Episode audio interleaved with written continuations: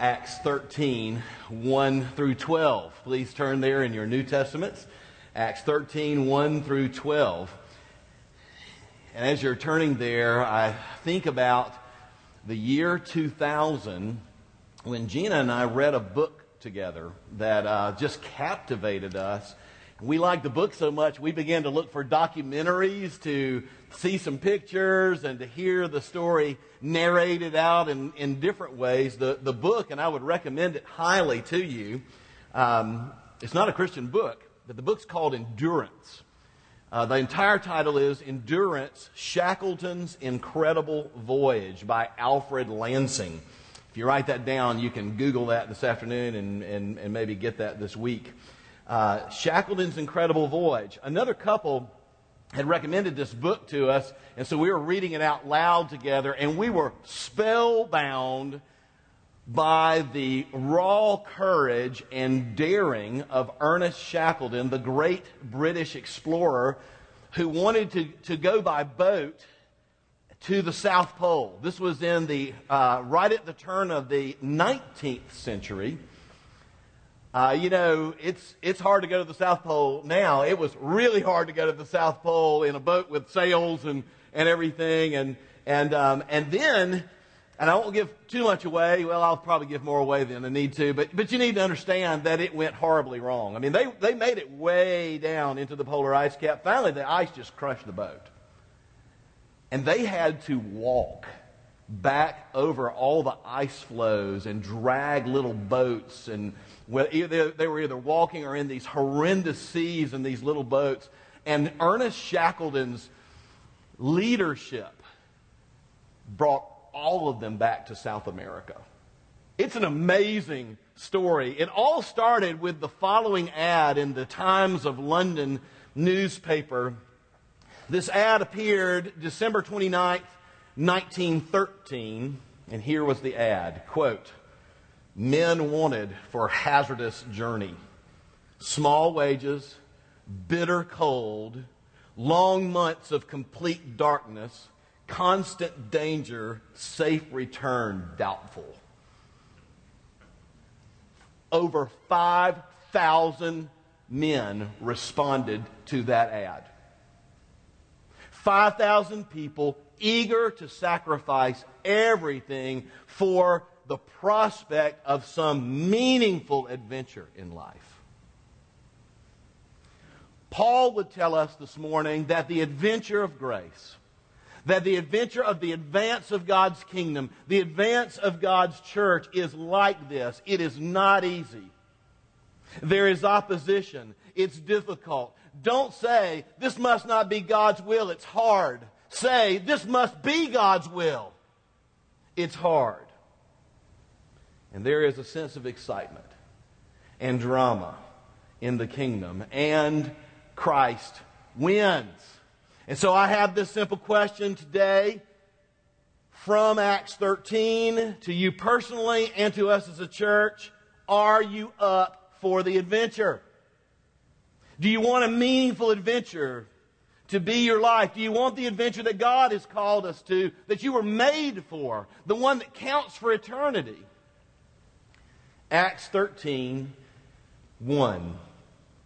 Now there was there were in the church of Antioch prophets and teachers Barnabas, Simeon, who was called Niger, Lucius, that's the Roman name for Luke, Lucius of Cyrene, Manaen, a lifelong friend of Herod the Tetrarch, and Saul. And while they were worshiping the, the Lord and fasting, the Holy Spirit said, set apart for me Barnabas and Saul for the work to which I have called them. And then, after fasting and praying, they laid their hands on Barnabas and Saul and they sent them off. So, being sent out by the Holy Spirit, they went down to Seleucia. And from there, they sailed to the island of Cyprus. And when they arrived at Salamis, which was the largest city on Cyprus, they proclaimed the word of God in the synagogues of the Jews. And they had John, actually John Mark, who would write later the Gospel of Mark. They had John to assist them as their helper. And when they had gone through the whole island as far as Paphos, the capital, they came upon a certain magician or sorcerer, a Jewish false prophet named Bar Jesus. He was with the proconsul Sergius Paulus, a man of intelligence, the governor of that island, who summoned Barnabas and Saul and sought to hear the word of God. But Elymas, the magician, the another name for Bar Jesus, Elymas, for that is what the meaning means, magician, opposed Barnabas and Saul, seeking to turn the proconsul away from the faith. But Saul, who was also called Paul, filled with the Holy Spirit, looked intently at him and said, You are, you son of the devil, you enemy of all righteousness, full of deceit and all villainy, will you not stop making crooked the straight paths of the Lord? And now, behold, the hand of the Lord is upon you, and you will be blind and unable to see the sun for a time. And immediately mist and darkness fell upon him. And he went about seeking people to lead him by the hand. Then the proconsul believed when he saw what had occurred, for he was astonished at the teaching of the Lord. Here's the adventure put into two phrases mission leads to opposition. And secondly, when we overcome through Christ, people come to Christ. That's what this text is saying. Mission, trusting God, living the adventure, mission leads to opposition. And when we overcome through Christ, people come to Christ.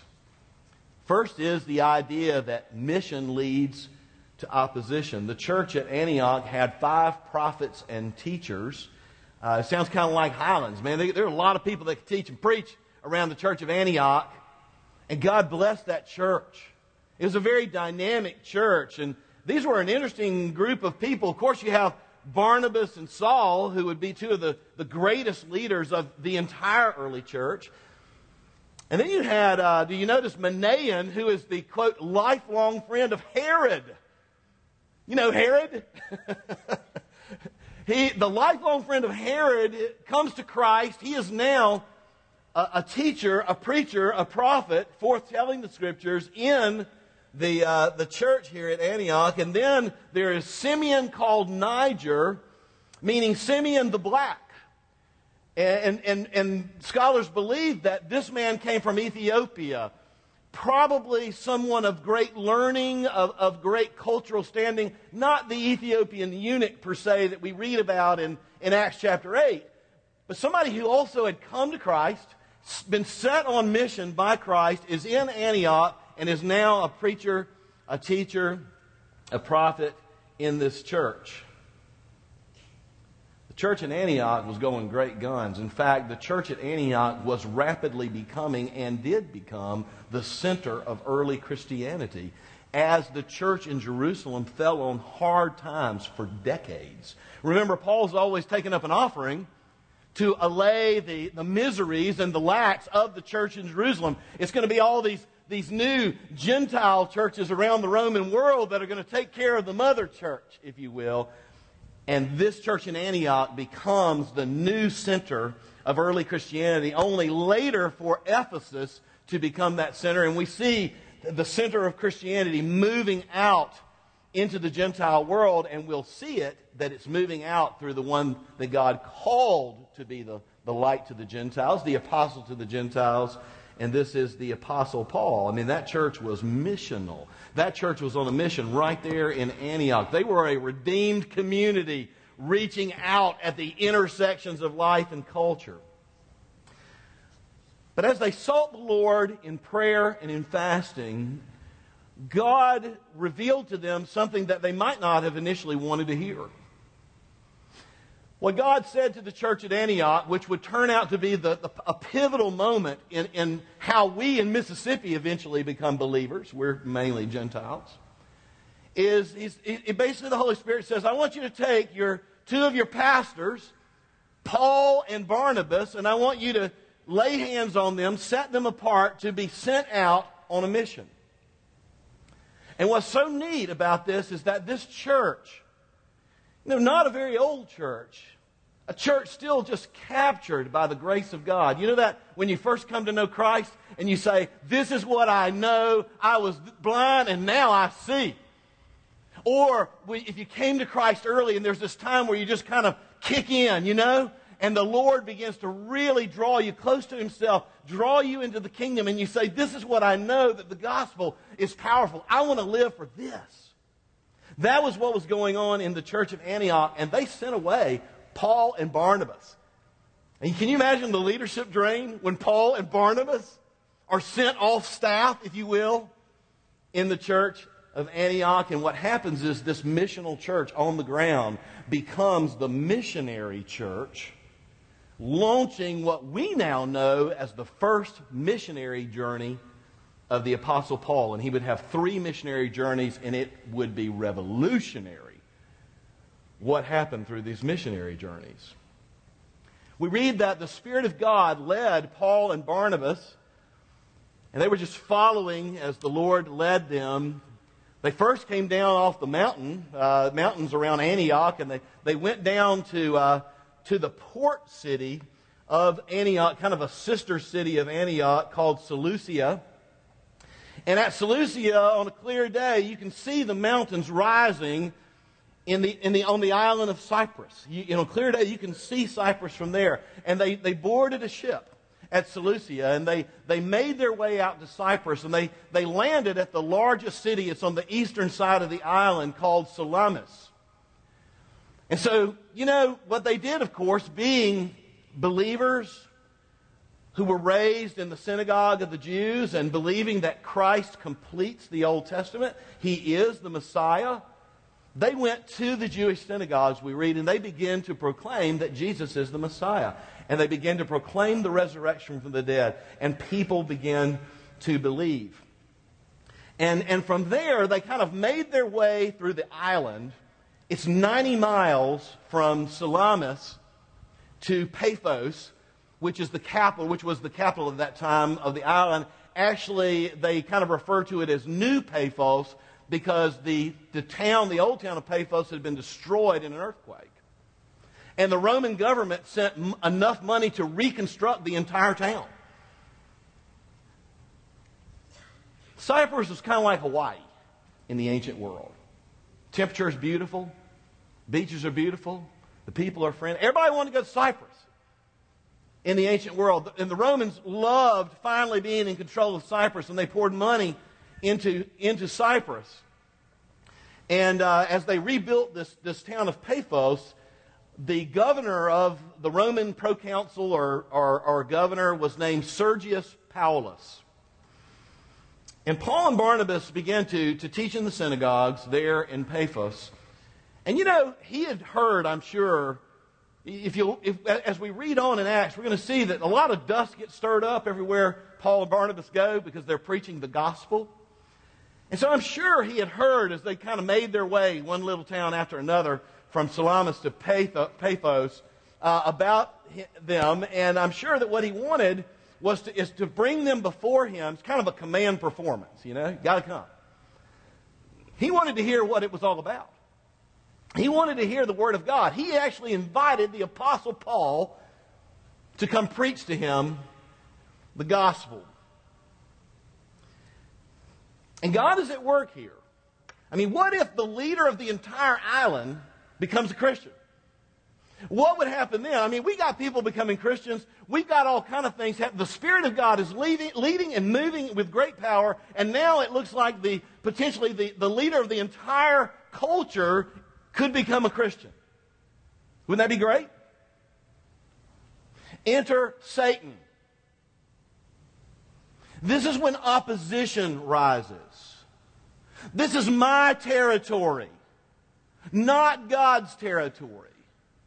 You don't come into my island, I'm the prince of this world, so to speak, and take it over with the gospel that easy. And so this opposition rises. Remember, mission leads to opposition. Satan doesn't like it when we live by faith. Satan doesn't like it when we love people boldly in Jesus' name. Satan doesn't like it when we preach the gospel of the forgiveness of sins through the complete work of Jesus and not our own works. He would love to keep people in bondage to their own works, in bondage to their superstitions, in bondage to their spiritual lethargy or thinking they're okay or whatever it is that, that they are just happily, sleepily, or miserably in bondage to. When we obey God and reach out toward other people with the gospel, you can bet on it. You can set your watch. Opposition will come. Jesus said that. Jesus said over and over to his apostles, they're going to get dragged before these people and they were going to be, get beaten and, and all of this was going to happen. remember, even in the Beatitudes, blessed are you when you are persecuted for righteousness. Be glad when you're persecuted because the prophets before you were persecuted. He went as far as to say, they're going to treat you just like they treat me. And I wanted to look at this passage in particular this morning. Not because the opposition is the greatest that Paul and Barnabas or, or Paul and Timothy or Titus, whoever Paul is with, moving forward in Acts. Not that this is the, the most pressure they'll ever receive in opposition. Is not. I mean, they're, they're going to be one inch with, of their life several times before this adventure uh, comes to a conclusion and Paul goes to heaven when he's beheaded by Nero, the emperor.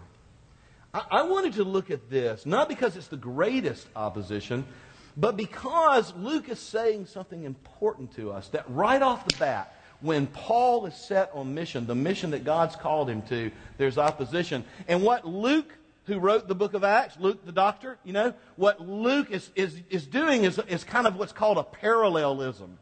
And it's real important to see that in Acts chapter 8, Peter is sent up to Samaria. Samaritans were kind of half Gentiles, half Christianity, I mean, half Jews rather and they were considered Gentiles and unclean, of course, by the Jews. And we read in Acts chapter 8 that the apostles heard that the Samaritans had received the word of God through Philip.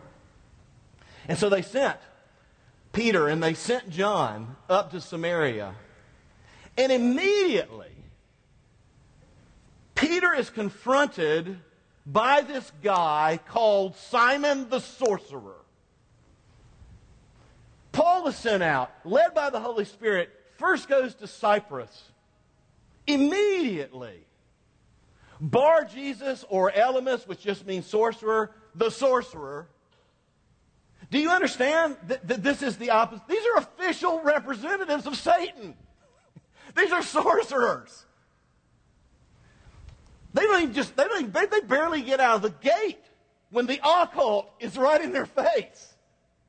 When, when, when, when, when uh, like uh, incarnated satanic, official satanic stuff sorcery is right in their face. And Luke wants us to see this parallel, and Luke wants us to see how Satan is utterly defeated by the power of Christ, and how through this opposition, and it was through the very opposition that the gospel just broke out in the Gentile world.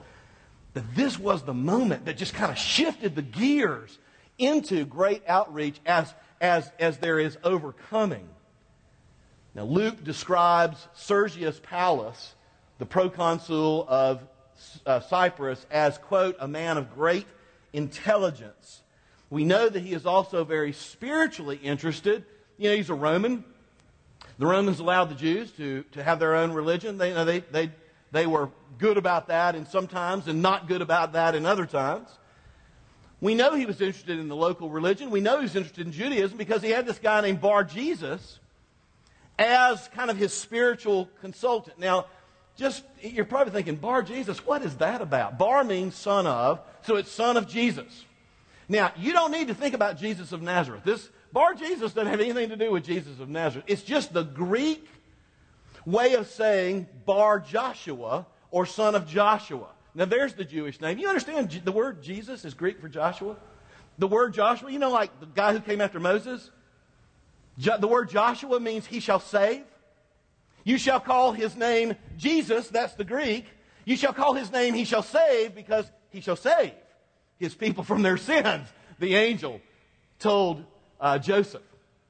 And so Bar Jesus, it just means the son of salvation or the son of Joshua, and this is the God that the proconsul has been listening to because he wants to know what the real deal spiritually is. And Bar Jesus has got him wrapped around all this, these axles of, of the occult and, and all the things that, that I'm sure that he would have to do to appease God and all the fears and all the, all the kind of religiousness.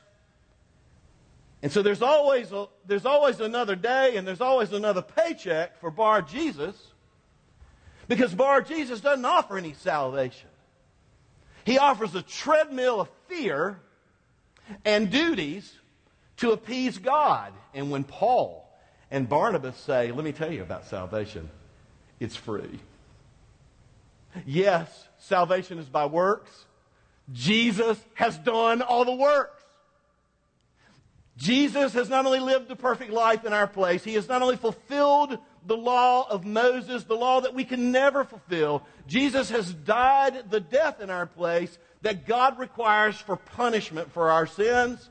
And so salvation is now freely offered by the one who not only was crucified on a tree, but who has raised from the dead and has power and authority to give to any who ask in faith what he has already completely earned on their behalf. That's not a happy moment for Bar Jesus because he will not have any employment if Sergius Paulus believes that it's already done. So, what does Bar Jesus or Elymas do? He just pulls out all the stops. We don't know exactly what he does, but um, I mean, think about Hotep and, and Huy in the in you know the Prince of Egypt, the movie you're playing with the big boys now. You know how Moses put the snake down and, and Moses shows the power of God in the plagues, and Hotep and Huy, they're the magicians, the sorcerers of, uh, of, of Pharaoh, and so they do, they kick into high gear and do counterfeit, um, kind of counterfeit miracles. They want to show that they have power too, and, and, I, and don't you love that, that little scene in The Prince of Egypt? You know, I think it's hilarious. You're playing with the big boys now. That is exactly what's going on on Cyprus. And so, mission leads to what? Opposition. In his life, in my life, in your life, should you dare continue on this adventure, should you dare live and love boldly by faith and proclaim the free grace of Jesus to people. Mission leads to opposition.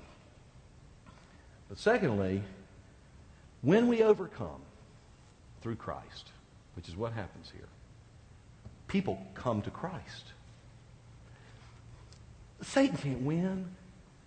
You know, the more he tries, the greater the overcoming is. The more dramatic he is, the more dramatic his defeat is. It must be hard being the evil one thrown down from heaven because of his pride to take over the throne of God? No. You need to understand something about God and the devil. Yes, in case you're visiting, we do believe in the devil. And we believe in demons and we believe in angels. We believe in a, a, spiritual realm that is real, that is happening. We believe in the, the pressure on human souls at this very moment. In fact, maybe to try to convince you not to listen to the truth of God's word and not to give your life to this adventure of the gospel. But what we know about Satan is that he's not opposite God like Satan versus God on the field of battle. Satan's got tanks and God's got tanks and Satan, you know, no. God is here. Satan is an angel. The opposite of Satan is like Gabriel, okay? Or Michael maybe would be a, the, the, the angel. There is no way Satan was defeated on the cross. God's kingdom is coming, and, and, and there's nothing Satan can do you know what we're down to? We're not down to whether Satan's kingdom will ever throw God's kingdom. We're down to, just like in Iraq and Afghanistan, we're down to an insurgency. We're down to terrorism. That's what we're down to. We're down to deceiving. We're down to smoke and mirrors. Didn't say that it wasn't well executed. Didn't say that it was not incredibly instinctive and, and, and that Satan does not have unbelievable um, insight into the human soul. To read C.S. Lewis's book, The Screwtape Letters, if you'd like a kind of an interesting take on uh, what that might look like. And Bar Jesus, he, he, he had kind of the home court advantage with Sergius Paulus, right? And he'd been, he'd been Sergius Paulus's closest, we assume, spiritual advisor. And, and he's, try, he's bringing the hoodoo, you know, he's bringing the, the, the, the insurgency, you know, to try to, to get Sergius Paulus to, to consider the gospel as being foolish. Which Jesus said the gospel is a, a stumbling block to the Jews because cursed is anybody who's hung on a tree, and, and the Messiah can't be hung on a tree. And last time I checked, Jesus was crucified. Stumbling block to the Jews and foolishness to the Greeks.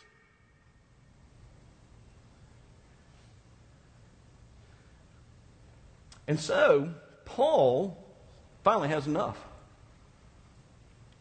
And what does Paul do? This is so interesting. I mean, this is like, like, you know, apprentice apostle in his first outing against Satan, so to speak.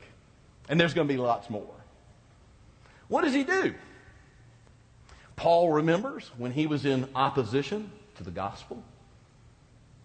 Paul remembers how he was literally taking troops to go bring the, the church of Damascus back in chains, and he would have gone to every city in, in the Roman Empire to bring him back had God not stopped him on the way. Had Jesus not shown himself to be the Messiah that Paul, as a Jew, had been studying all those years. Paul bowed the knee to Jesus Christ. But do you remember what Jesus did to Paul? He blinded him. And, and Paul couldn't see. And Paul, who's riding a war horse to go get the Christians, is knocked off that horse. He is converted to the, the wonder of God's love by the, the very Jesus he, he persecuted. And he's, and he's just had to be led, you know, very powerless, very led by the hand into, into Damascus. So Paul goes, I know what you do when you need somebody to be stopped.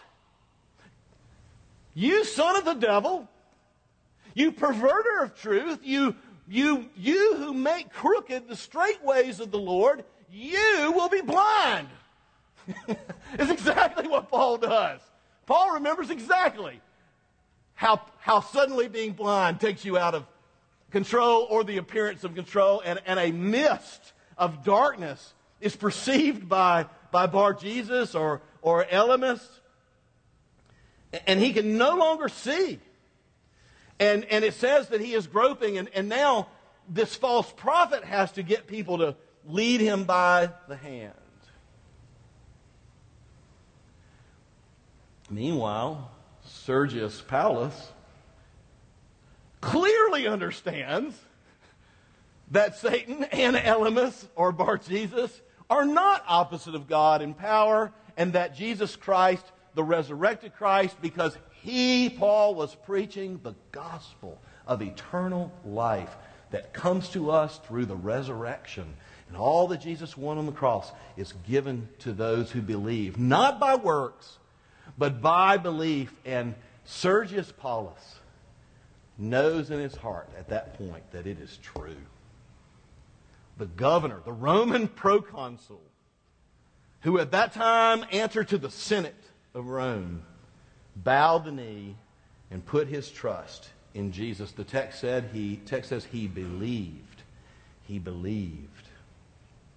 When we overcome through Christ the opposition that comes from joining the mission, when we overcome through Christ, when we continue to look to Him and, and, and His power confronts the, uh, the powers of Satan. In fact, you'll see he says, God make you blind. He didn't say, I'm making you blind.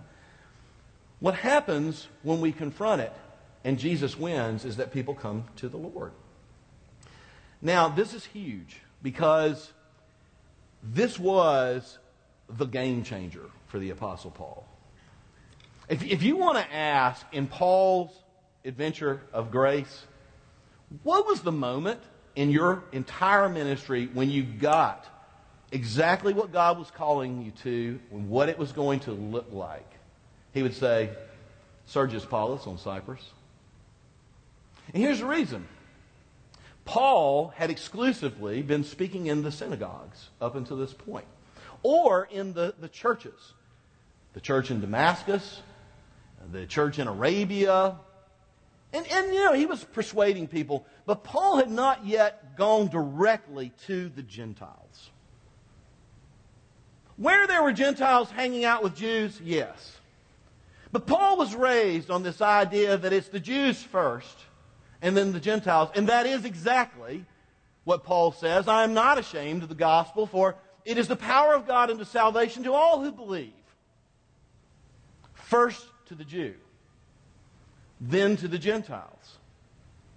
It is in Cyprus, and only because the governor of the entire place gave him a command performance, made him come without any mediation of any synagogue, that he goes direct with the gospel to this Gentile ruler, and the, and the guy comes to Christ, and the power of God overcomes Satan.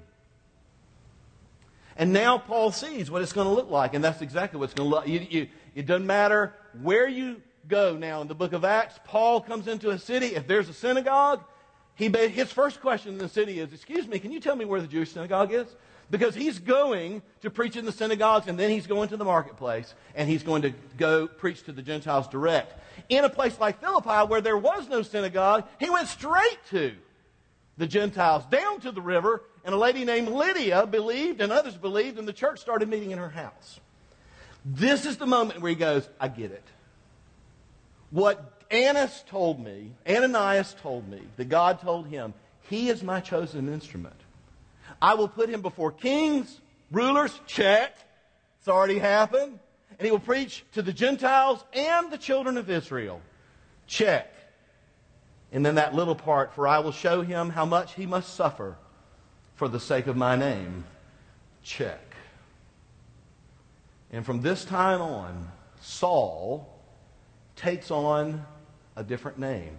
No, God did not say, You are now Paul.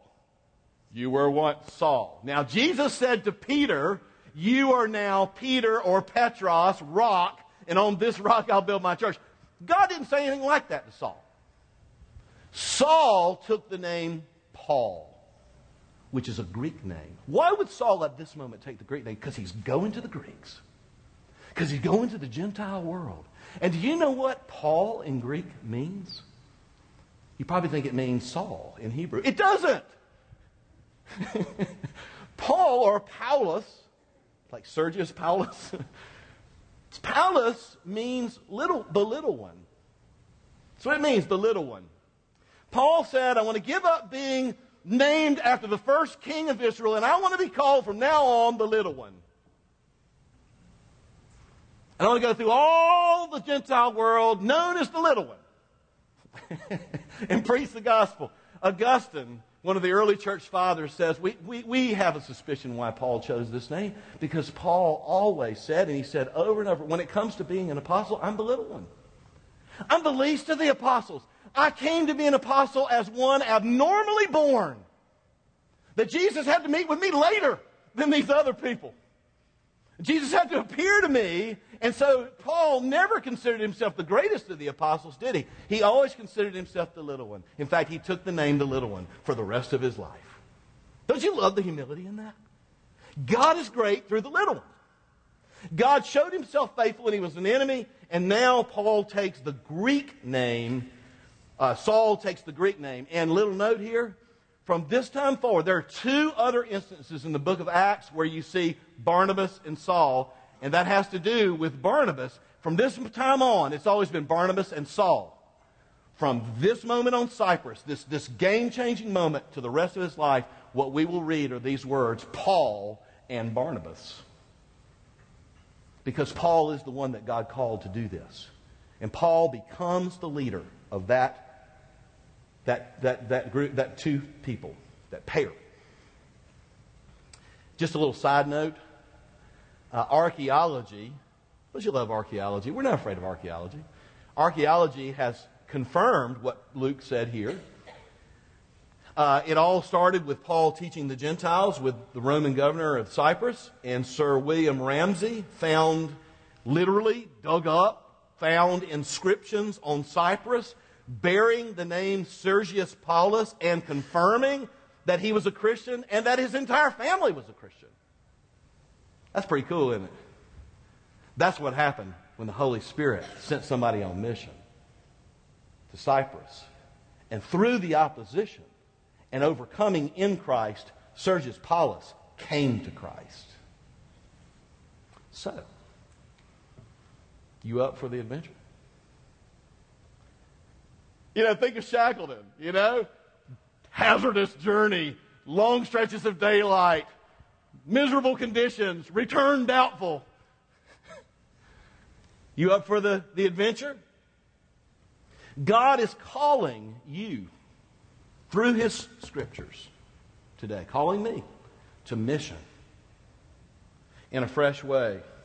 What would it look like for you in your life to be more outward facing? You know, it's fall of the year and the beginning of a new year of ministry as school kind of starts and you kind of crank it back up, you know, uh, in, the, in the life of the church, a new beginning. And one of the things that some of your staff leaders have been discussing is, is what it would look like for each of the ministries of Highlands to become more outward facing in 2013. What would that look like? What would it look like for us to find new ways. I mean, we'll train you in evangelism. We have that every year. To, to equip you to reach out more in your neighborhood and your places of work or school. What would it look like to have more cross cultural missions opportunities and mission trips from this church? I tell you what it looked like. It looked a lot like Acts 13. It looked like lives being changed by the power of Jesus Christ and it would look like opposition to the gospel. That's why it's an adventure. And it would look like overcoming through Jesus. And because of that overcoming, even more lives changed, including our own, in the midst of this adventure. Let's pray. Lord, would you lead us to be desirous of your will, desirous to be salt and light. Thank you for how you've been doing that. We would ask you to set our hearts on a pilgrimage this morning beyond what we have known. We pray, Lord, that you would overcome through the blood of the Lamb and the word of our testimony and that hundreds, even through this church, even through people who want to have faith and, and follow you, hundreds would eat and live. We pray in Jesus' name. Amen.